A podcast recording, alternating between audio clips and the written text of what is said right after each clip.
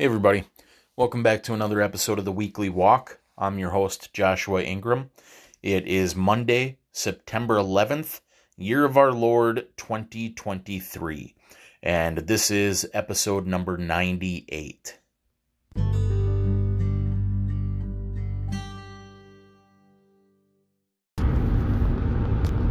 I was, um, I can't remember exactly what I was listening to, but... And it, it probably wasn't even the topic that was being discussed, but it was just mentioned in passing. But it was this idea that um, there's a synergy in sanctification, that um, God works and we work. Like, I've, I've and I've heard it from other people before, even those of the Reformed faith, um, who hold to a... Um, Calvinistic view of soteriology. They they hold to a view that that God is monergistic um, in salvation. And well, let me back up. Let me define those words. Monergistic is the idea that it's all done of God, mono singular, that that God alone does it. So if you say salvation is monergistic, you're saying that it's it's only God, that that we are passive in salvation. Uh, which is the Reformed position, the Calvinistic position, that we don't do anything because we're dead. We're dead in trespasses and sins, and dead people can't do anything. It's not in us, not even to, to will. We we can't even want God. It's, you know, the scriptures teach us that no one does good, not one. No one seeks after God, that it's it's it's impossible. You know, not only will they not, but they cannot come to God, the scriptures teach us. There's an inability in lost man, uh, because we're spiritually dead. There's there's no ability at all to do anything. Not you can't. There's no ability to desire God. There's no ability to choose God. There's no ability to seek God. Um, there's nothing. We're we're dead. And so when we're saved, it is all a work of God. The fact that you even think about salvation means that God has caused you to think about salvation. And and the fact that you fear damnation, that is God granting you that. He has given you fear. He's given you eyes to see and ears to hear. He's he's he's opened your mind to the reality of, of judgment and and eternity. And that um, so he gives you um, the fear. He gives you the thoughts. He gives you the desire to want salvation. And he gives you the faith to believe. Faith is a gift. He, he gives that. He causes us to believe. So it's all of God. You don't do anything. Um, the, the choice is God's choice. No one comes to the Father um, unless he, unless he draws us. And nobody believes unless he causes you to believe. And so this idea, the, the opposite of that is this idea of free will decisionalism, that... that Um, everybody has the ability to choose God, but that's failing to realize the dead state of man. Dead people can't choose. The, the, it's impossible. And every single human being on the planet is born into spiritual death. So when we choose God, it's because God has put that in your heart to choose him. Some people he leaves in their dead state. He passes them over. He doesn't give them Uh, the desire. He doesn't give them the fear. He doesn't give them the faith.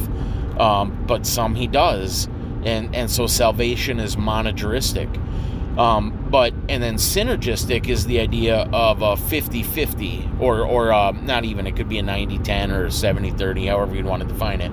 But it means that man does something, that, that man is responsible for something that we have to do, that God Uh, opens the door, so to speak. He he opens the door. He, he grants the possibility of salvation, and then you yourself have to choose it. Um, that would be Arminianism, uh, free will decisionalism, uh, Pelagianism, which historically has been defined as a heresy because it fails to realize the, the depravity of man. It, it fails to realize the dead state of man, that you can't choose, that there's an inability, that, that God has to grant all this stuff to you. So salvation is monergistic. Now, within the camp of those that hold um, to, to salvation being monergistic, Um, there's some that then would say, although God does it all in salvation, once you're saved, the sanctification process is synergistic. That, that God grants you the desire and he causes you to, to want to be holy, but you have to do it. You have to choose good and reject evil. And that that ability is yours. That, that in everything we have a choice of whether to do righteousness or not do righteousness. And so so when I hear people talk like that, and like I say, I, I usually, um, as far as I know, the only people I listen to on a regular basis are uh, those of the Reformed Calvinistic position, because I do believe that Pelagianism or Arminianism or free will decisionalism, however you want to label it, I believe that is a heresy. And so I'm not going to sit and listen to heretics um, unless I'm doing it for research purposes. Um, but even some of the people I listen to that are, are monergistic in salvation say that sanctification is synergistic. And I would dispute that. And, and it, it, it's kind of upsetting to me, because I don't think the whole picture's being grasped in the, it, when you say that. I, I don't think you're understanding Um, the situation here. I, I believe that both salvation and sanctification are monergistic. And so after listening to that, I was posting in my, my small group um, uh, Bible verse. We, we're, we're going through uh, the book of Philippians. We're posting verses f- from Philippians. And the verses I posted last week were from uh, Philippians two, twelve, and thirteen. Or thirteen and fourteen. I forget what it is, but it says that uh, work out your own salvation with fear and trembling, for it is God that work that work that uh, oh I can't remember how it says it now. For it is God that I'm I'm just going to paraphrase it because I can't remember it verbatim. It says that God causes you both to will and to work. Um, so so the idea there. And and this is why I reject the idea of sanctification being synergistic, is that everything you will as a believer, yes, you, you are working out your own salvation. You are in everyday life coming across situations where you have to decide or choose to do righteously. Um, you know what is right, you know what is wrong, and you actively decide to go one way or another. You actively decide whether or not to sin. You actively decide whether or not to do holiness, to, to be holy. Um, so you do do that, and that's that first part of that work, verse, uh, work out your own salvation with fear and trembling. Each of us every day is faced with decisions, um, scenarios, uh, experiences where we have to decide, am I going to do what is right? Am I going to reject what is wrong? And, and that's the daily fight of the Christian life. But behind that, so that's that's like a secondary step. That when when we get a command, love the Lord with all your heart, mind, soul, and strength, or love your neighbor as you love yourself, or um, uh, be ready always to give an answer. These are commandments that we we have to do. And so every day we're faced with that. Do I love God? Or pray always? Am I praying? You know, or, or study to shew yourself uh, approved. Am I studying? Uh, these are these are decisions that are put before us that every day we have to decide whether or not we're going to do it, and and that's the Christian life. You know, as you're driving down the, the road, am I am I going to do the speed limit or am I going to speed? You know, we're called on to obey the laws of the land, to obey authorities, and and a speed limit is a law set in place by authorities.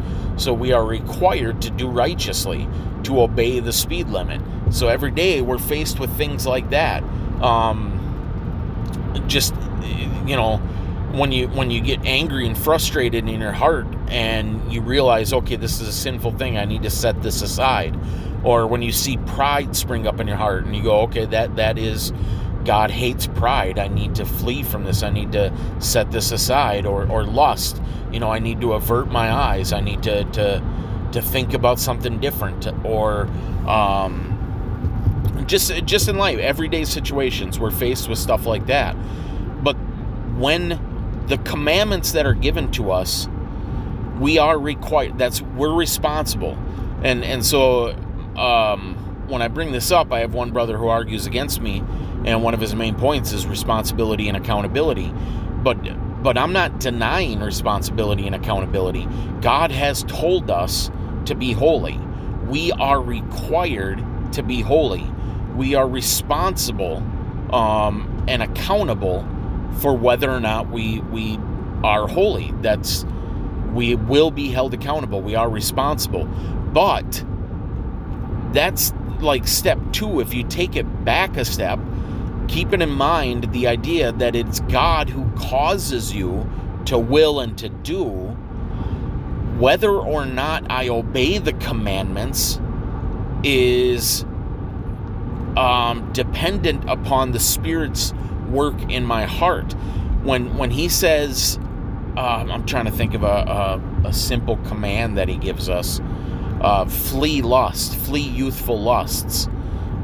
When we're presented with that situation, when, when lust occurs to us, the only way I will flee is if God strengthens me and gives me the desire to flee and the ability to flee. If I don't flee, it's, um, see, and th- this was another issue that the, the brother in my head, he said, well, then you're, you're making God the author of sin. You're saying that it's God's fault for not giving you the strength to overcome.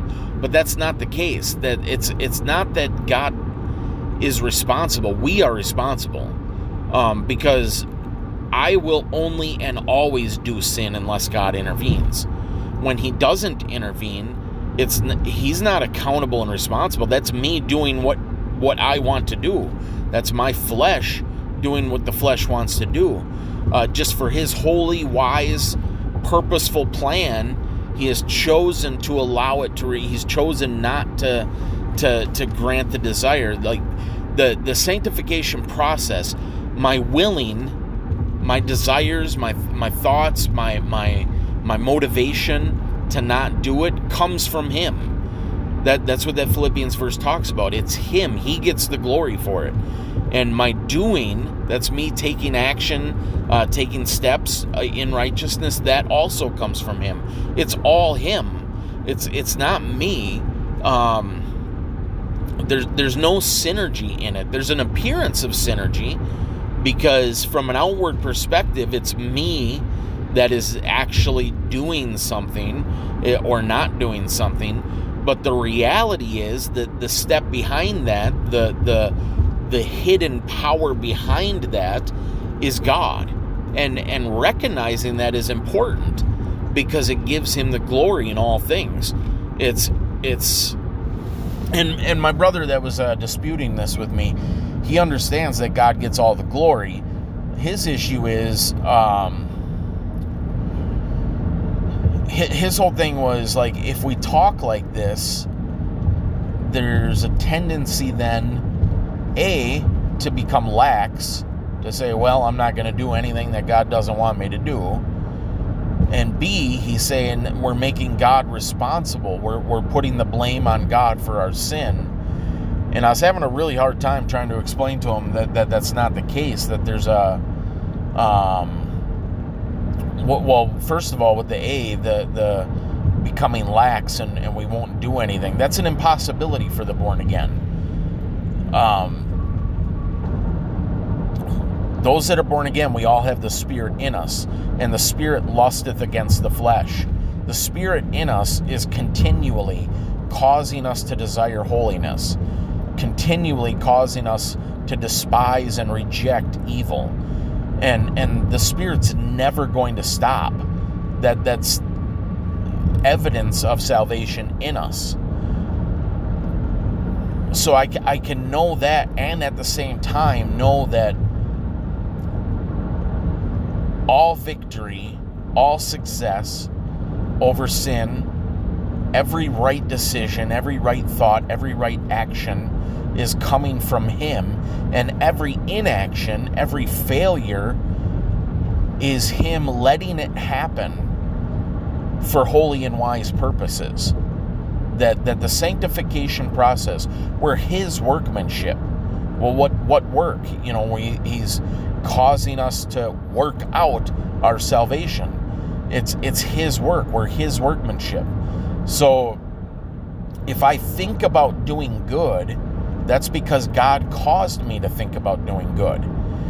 And if I actually do good, it's because God stirred up enough desire and motivation in me to cause me to move into goodness. He caused me to do it. He he he he presents the opportunities, and he grants the desire to overcome my fleshly impulses to not do good. Like, m- my natural state is to do evil. That's that's the natural state of humanity. So when presented with an opportunity to do righteousness, my, there, it's like a magnetic pole. There's a magnetic pole within me that wants to do evil, that wants to not do righteousness, that wants to do selfishness, that wants to do evil. And that magnetic pole will always, that humanistic, Adamite nature in me will always and only pull to the left, so to speak, will only and always pull towards evil. And when God, when it's overcome, when I don't do evil, when I when I don't sin, when I do the right thing, it's only because God has caused a magnetic pull in me, so to speak, to the right, to the righteousness. He has caused enough pull, enough magnetic desire towards the spiritual. He, he's he's stirred up enough motivation in me to reject the pull to the left and to go to the right, to do righteousness. And so when I don't do righteousness, it's because God has chosen to allow that magnetic pull to the left to, to remain active. He's chosen um, not to give enough strength to go to the right. It's, again, there's there's a passiveness in us that that as humans we are we are passively pulled towards that left all the time, and the only way I'll ever go right is if God does it. And so that doesn't make God responsible and and, and accountable, or or um, it doesn't make him the author of the evil. It doesn't. It's if. It's just him, for holy and wise purposes, choosing to let me go the direction I desire to go. And and I am responsible. I am accountable. That that's me. That's my flesh desiring to go that way. And so so when we struggle against sin, if there's remaining sin in my life, there's a hope in it, because I, I can look at it and I go, I can go, God is sovereign over this. There's a reason that he has not given um, a, a sufficient enough pull, magnetic pull to the right. There's a reason that he has let this happen. And it's because th- there's a reap and sow principle, there's chastisement, there's, for whatever, for a numerous amount of hidden reasons that only he knows, he sometimes allows us to to remain in that sinful state, to remain um, in a struggle against it. He he hasn't yet caused us to to move towards the right. And again, that, that doesn't say that doesn't mean that he he did it, that he's accountable. No, it's me doing what I'm naturally going to do. He just chose not to intervene for a holy and wise purpose. He has a reason for not doing so. That might be my destruction. It might be uh, just, you know, there's some consequences that have to happen to me that are going to cause my life to go in a certain direction that, that he knows about. My steps are ordered of him. You know, it's it's how can a man know his way? We we don't know what tomorrow holds, but God does. And he realizes that, that like, it, it, there's, our life is like a big puzzle piece. And he realizes that Um, in order for me to get to that next piece of the puzzle, he may have to temporarily allow me to do what my sinful flesh desires to do, so that it brings about a consequence that takes me in the direction of that next puzzle piece in my life. Like, things, our lives are ordered of him. Everything happens um, according to the counsel of his will. So the entire sanctification process is monergistic. It's it's all God.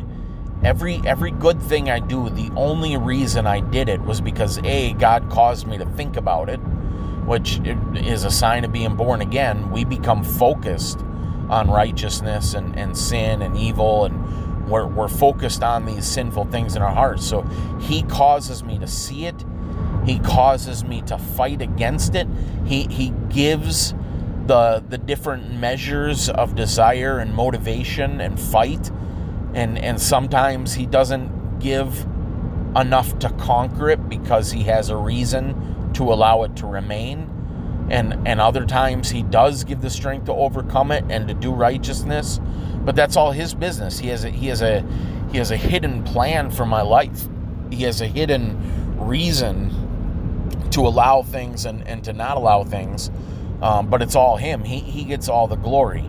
He he gets the glory for my thoughts. He gets the glory for my desires. He gets the glory for my actions. He gets the glory for it all. And and the times where I fail, um, he gets glory in the wisdom of his plan, the wisdom and and um, holiness of it, of his counsel. There's a reason for him not doing so, and I have to trust in that. I have to put my faith in that and say, okay, the reason this sin remains is because God has allowed it to remain for a holy and wise purpose. That doesn't make me lax and say, okay, well, then I don't have to fight against it because I've, it's part of God's plan. You know, that was what Paul was saying. Shall we sin that grace abound? God forbid. How shall we that are dead to sin? The, the fact that we have the Spirit in us that lusts for righteousness, that lusts against the flesh, um, will not allow us to just give in and say, oh, well, I guess then, you know, because this lust is a part of this, this pride in my heart or whatever it is, because it's a part of God's plan, I don't have to fight against it and I can just become lax. That's an impossibility for the born again, because the Spirit in us is going to cause us to continually hate it and, and continually to be aware of it and continually to fight against it. Um, but victory or non-victory is part of God's plan, and so it's it, there's a sovereign, overarching plan in all things, including my sin and my failure. Um, I kind of stumbled through this. I, I hope this makes sense, but uh, we we talked about it at Bible study for like a good two hours. Um, but yeah, so I, I just wanted to share those thoughts.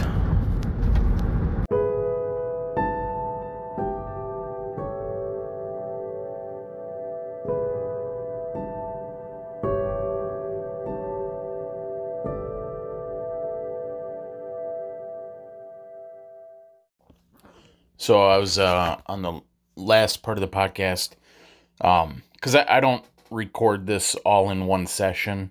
I usually just um, record one segment at a time throughout the week. So on that last one, I was talking about how um, sanctification is a monergistic action. It's it's a um, we don't really have a part in it. It's we're passive in a sense. Um, Because, you know, we do do. We we we work out our own salvation with fear and trembling. We take action. You know, we make decisions to do righteousness. We we fight to be holy. We um it's it's it's not like we just lay around. We're actually we're we're doing things, but it's God that works in us both to will and to do. It's him that causes us to both think about doing good, to desire doing good, to have the motivation to do good, and to actually do good. That that's all him. So the sanctification work is all him. It's it's it's his power. You know, we're we're actually we're moving. It's like the the um the car wheels, or I use the train analogy, but it's like the the wheels on a car turn. But it's it's the combustion, uh, the, the fuel that's causing the movement. That's the power, is the, the gas, the combustion. That's the power. The wheels move, but the it's being powered by other things. So we move, we, we do things, we do righteousness, but it's God in us doing it. So the sanctification is Him. It's His power. And and and people say, well, if you think about that, then we're just going to become passive. Well, then you're not really saved, because the evidence of the salvation is that you're doing righteousness, that you're you're moving in these things. That's the evidence. The evidence that the car is working is the movement of the tires, but it's caused, you know, it's causality. What's the first cause? So we we make actions. We do righteousness. We love our neighbors. We forgive each other. We we pray. We study. We we do evangelism. Uh, we we shun evil. Those are things we do. But the power, the source, the causality is God. He's the one causing us to even think about doing those things. He's the one causing us to uh, have the gumption, to have the the the internal desire and movement to actually do these things. So so it's His work. We we do, but it's His doing. And um, so that that led me to want to um look over this other thing here, is um this other idea um about the entire process. The the entire salvific process is monergistic. It's it's all a It's all God's work. We're His workmanship. The entire thing from start to finish. He's the author and finisher of our faith. It's all Him. We we do nothing. We we get no credit. We get no, we don't deserve any credit. We're we're again, we're passive. We're doing, but we're passive in it. It's it's we're doing what He causes us to do in in good. Um, the evil we do is Him letting us be what we are. Like, um, it's hard to think of a good analogy, but the, to stick with that car, the car by itself is going to sit. And if sit was an evil action, you can't blame the gas or the combustion for it sitting. It's doing what it does.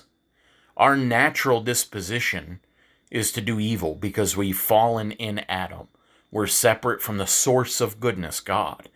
So our natural disposition, it's like dark. You know, it's that old saying, um, what is darkness?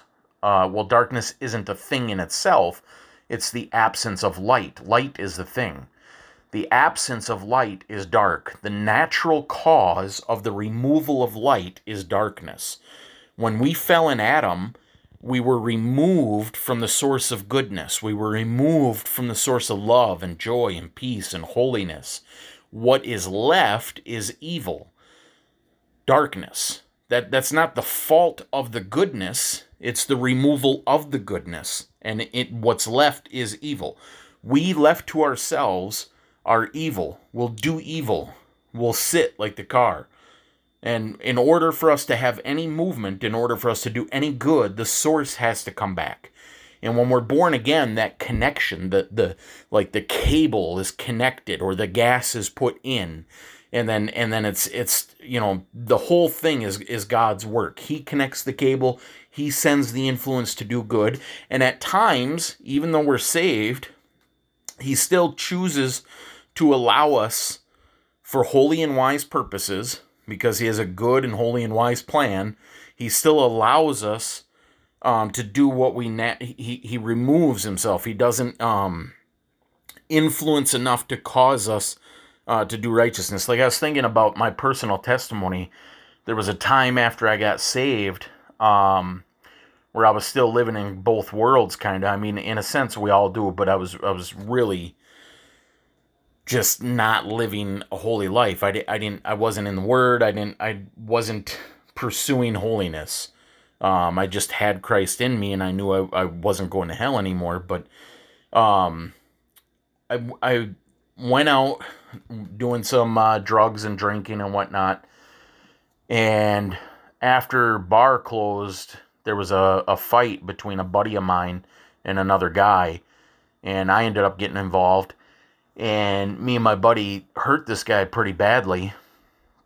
Um, you know, and, and later on, uh, the Spirit convicted me, and I went to the police and I confessed my part in it. And so I went to jail. And so that was an evil action. You know, the Lord allowed me to do what I naturally, my natural flesh is going to do that evil. That is what, what the fallen Adamite nature does. And um,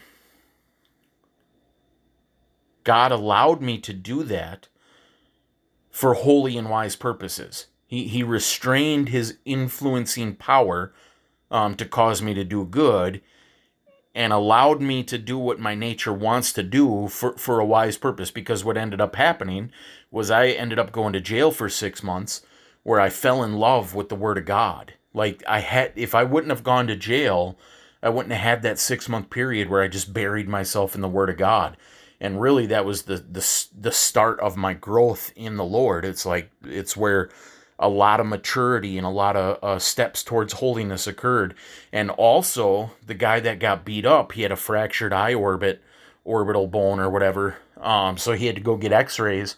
And because of that, they found a tumor on his brain, and they were able to remove it um, before, you know, it got more serious. So not only was it worked out for my good, but it was also worked out for this guy's good as well. So, so that evil action, God had a holy and wise purpose in allowing it to occur. And so in our own, in our day-to-day lives, God will sometimes allow us, you know, he'll, he'll remove that influencing power to cause us to do good, and will allow us to do what we naturally want to do um, because he has a holy and wise purpose in it, because it's going to lead um, ultimately to our good and his glory. That's what Romans eight twenty-eight says. So anyways, um, the entire sanctification process, and, and not only the sanctification process, but all of salvation, the, the entire process is monergistic.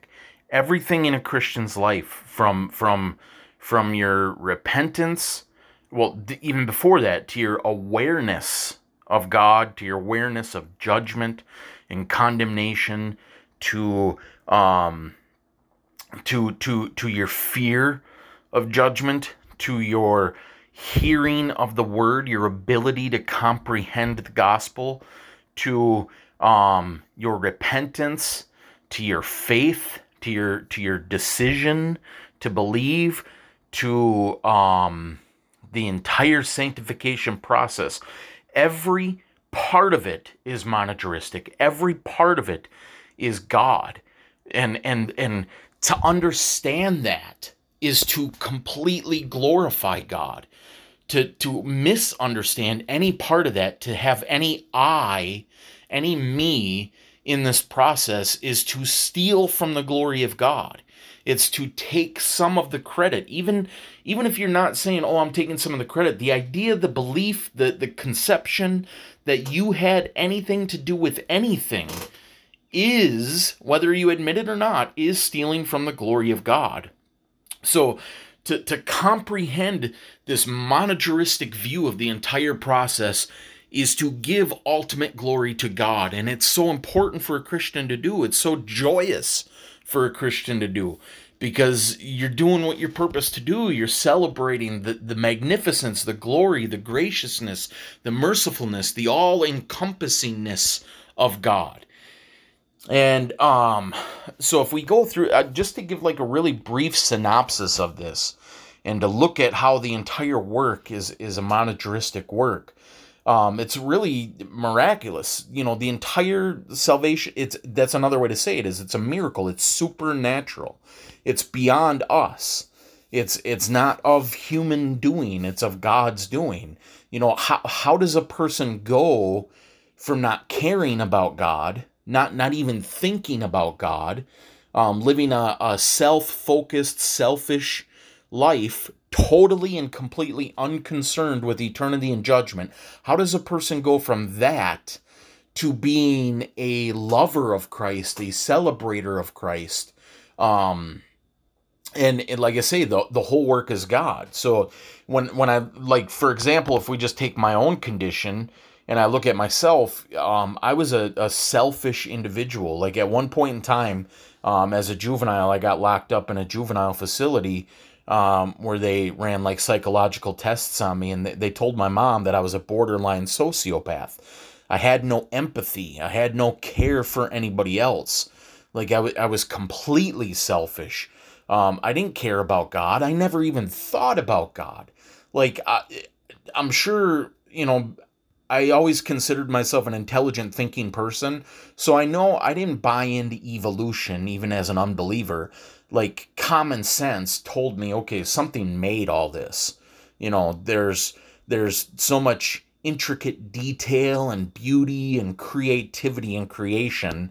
And there there's such precision in life. There's obviously an intelligent force behind this. Um, But that was about the extent of it. I, I I think, you know, if I remember correctly, my thought process on the very rare occasions where I thought about that was, okay, obviously something created us, but when I look around at the state of the world and I, I see the chaos and the confusion and the violence and, and the hopelessness and the disaster and the tragedy, obviously whoever this creator is, he doesn't care about us. We're we're on our own. You know, we're we're left to our own. That that was my thought process. Um, you know, so a, as a result of that, I just I lived selfishly. I lived for me. I figured, you know, screw the rules. You know, these self-imposed rules. I'm going to take what I want. I'm going to do whatever I can to make myself happy. I'm going to bring as much pleasure to myself as possible. And um, and then just. Out of nowhere, with with uh, without seeking, without any religious background, without any forethought or anything like that, God stepped into my life like a clap of thunder. He just boom, decided, he, in His infinite wisdom, He moved upon me and revealed truth to me. He he he, in an instant, turned my eyes up, like opened my eyes. And showed me the reality of justice and judgment and the reality of Him and um, the consequences of sin. You know, I, I, in an instant, He showed me that, you know, I was going to be held accountable for what I did. And I, I knew I was doomed.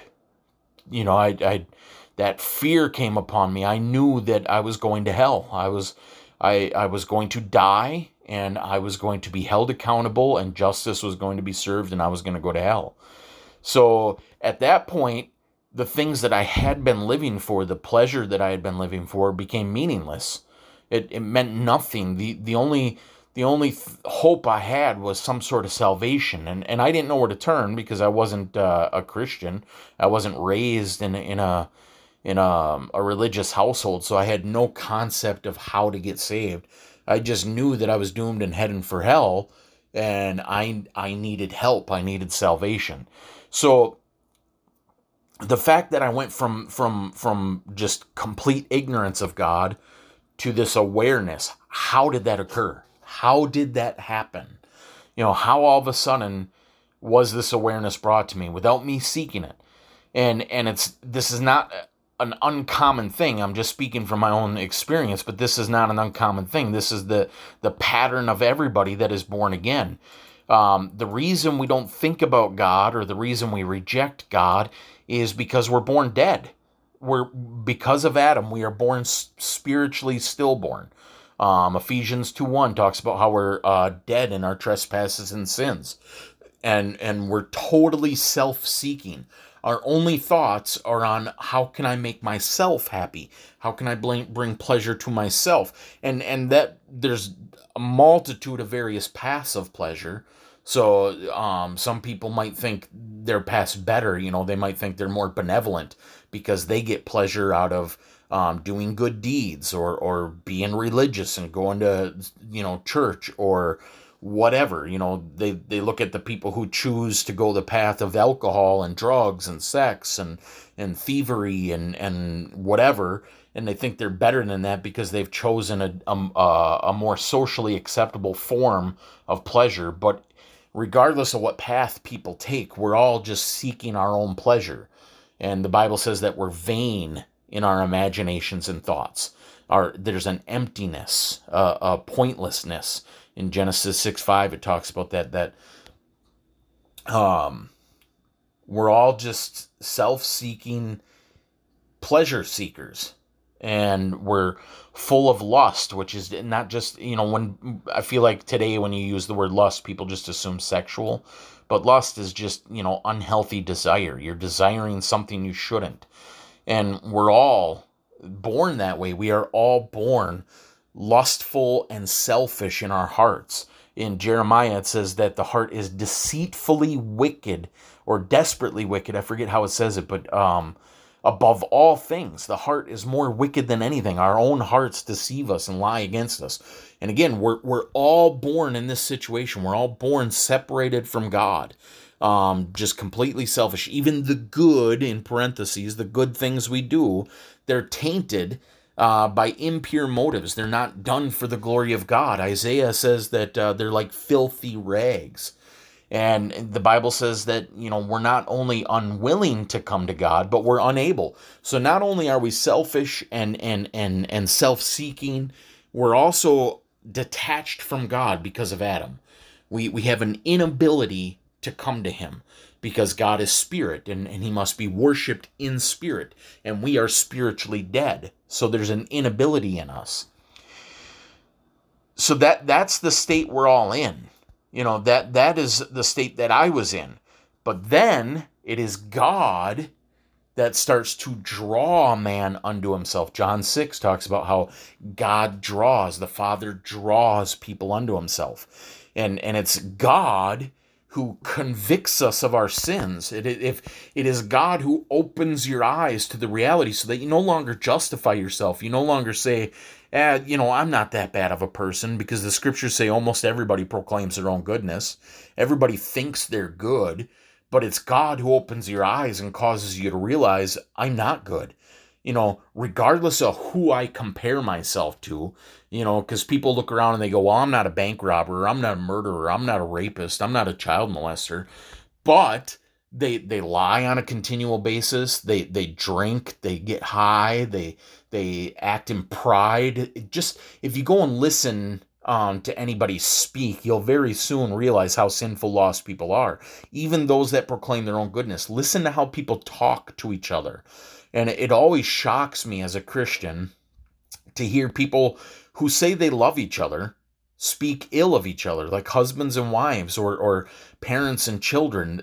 The way they'll they they badmouth each other, they call each other, they say the most hateful, um, sickening things to each other. If if you just listen to people speak, you'll see the sins of their heart.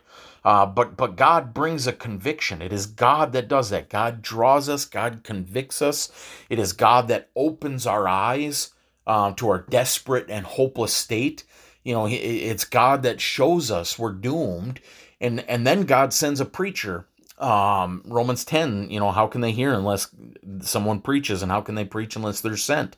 And that does that doesn't mean that, you know, right before salvation, you're going to hear a street preacher or a sermon on the radio, or you're going to go to church. Some people who were raised in the church, or, you know, in America, we've all heard the gospel at some point in time. So you don't necessarily have, it doesn't mean that a preacher comes to you directly then. But the Spirit may cause you to remember something you've heard in the past, or a, a Bible verse. But uh, initially that comes through a preacher, that God plants his seeds in our hearts through the preaching of the word. So originally God sent a preacher, and, and that preacher, through the power of the Holy Spirit, preaches this God-saving gospel. Um, and then, and then it is God that opens our ears, you know, because you think about this, there's a multitude of people that hear the word of God and it goes in one ear and out the other. So why at some point in time does it click in our heads? Why does all of a sudden it make sense to us? Why all of us? Why? It's because God has opened your ears. God has granted you understanding. Uh, Proverbs two talks about that. Uh, Proverbs two six. And, and it's God that gives you repentance. It's God that causes you to turn from your sins, to stop justifying yourself, to agree with God that you are sinful. Um, Second Timothy two twenty-five says that God grants repentance. And it's God that gives the gift of faith. Ephesians two eight talks about how faith is a gift. Um, And then through that that that word that we either remember that was preached to us or we're hearing directly at that time preached to us, not when God grants you those ears to hear, you hear the shepherd's voice. You hear the you hear it's not just the preacher that you're hearing. You're hearing God himself, Jesus Christ, the shepherd, through that voice. My sheep hear my voice, it says in John ten. And and then that faith that God gives to you, he moves through that faith and, and causes you to be reborn, to be baptized in the Spirit, to have your dead spirit submerged in his living spirit and granted eternal life. Uh, look at like Matthew three and Galatians three talking about that. Um, and then through that, he, he causes us to be born again. He causes us to be made new, a new creation, Second Corinthians five seventeen says. And he causes us to be regenerated, to be made new. Uh, John three talks about that. Um, Second Corinthians four talks about that. And then it's it's God that seals us. He, he, he submerges us in a, his spirit, and he makes it permanent. He comes into us and permanently seals us unto the day of redemption, Ephesians four twenty. And then God begins that process of sanctification, that cleansing process, where um, over the span of our lifetime, he cleanses us piece by piece, making us more and more holy, bringing us from glory to glory, um, teaching in, and creating Christ-like attributes in us. You know, we're his workmanship, it says in Ephesians two. And, and he continues this work, unfailing, without ceasing, um, in, until the day that man dies. You know, Philippians one six says that uh, we can be confident that he who has begun a good work in us will complete it um, until the day of Jesus Christ. And then in the end, God is going to resurrect us and give us an eternal life uh, in a glorified body, First Corinthians fifteen. So my point is, is that this entire process, the, the entire thing from beginning to end, is one of passivity on man's part. We we are a, a piece of clay, a piece of pottery that is being worked on by God. It is God who works in us. We are his workmanship. Again, that's Ephesians two ten. We simply receive. It's all a gift of God. Um, he grants these things to us. He gives us every part of this. It's done completely by the the the, the will of God for his good pleasure. Um, the whole thing is, is his work. Um, it's all done at the discretion of God, uh, for the good pleasure of God, resulting in the glory of God. And we get the joy of it. We get, we get the, the, um, the benefits of it. You know, this, this work that he does to us, we, we get this, you have a sense of purpose and hope and joy. It's, it's, uh, all praise to him. So my point is, is just, again, to, to reemphasize, the, the entire salvific process from beginning to end is monergistic. Every aspect of it is him. And, and, and, and people who fear that, they say, well, if I lean too far onto that side, then I'm going to become passive and I'm not going to do anything. That's an impossibility, because you have the Spirit in you causing you to work out your own salvation with fear and trembling, because it's him that works in you. That's the evidence of the work in you. Him working in you, the wheels on the car turn because the combustion is happening. If the wheels aren't turning, Um, then something's wrong with the car. You know, if you're not working out your own salvation with fear and trembling, then what evidence do you have that the Spirit is working in you? It's not, you're not going to become passive, because that's an impossibility. When the combustion engine starts burning and and and doing, the rest of the the the rest of the car is going to do what it does. It's cause and effect. If if the cause of God is at work in you, the effect is you will do righteousness. You will continually uh, fight against your sin, because you have the Spirit in you that lusts against the flesh, that hates the things of the flesh, that desires um, against the flesh, that desires righteousness. And, and that desire of righteousness in you is the evidence that the cause is at work in you. So it's an impossibility to say, well, if I lean too hard on sovereignty, I'm going to become passive. That's an impossibility. Um, having, having a knowledge of the monergistic um, sovereignty of God, the monergistic power of God, does not create passivity. Um, it, it because what it, what it does, what it's purposed for in the believer, is glorify God. It gives all glory to Him, and it creates so much joy in you. And, and you don't have to worry about it creating passivity because, again, it's an impossibility. The Spirit in you is going to cause you to do. He's going to cause you to fight against sin. Um, it's it's just, again, if if you're missing this part of it, if if you're because you're too worried about responsibility and accountability, um, then you're missing out on this joy. You're missing out on this glory. Yes, we're responsible and accountable. Yes, um, we do the sin. It is us. Um, and and we have to do righteousness. Yes, but if you're really born again and you have the Spirit of Christ in you, you will do righteousness because it's the the cause of God. It's it's it's the the power of God at work in you, and that is the evidence of it. So, all right, I, I guess I'm just starting to repeat myself, but I just understanding the monergistic salvific process of God in the the entire process is His.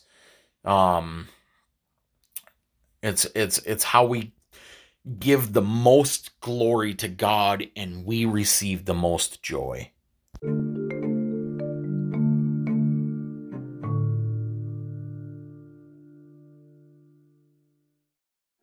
All right, so that's what I got for you guys this week.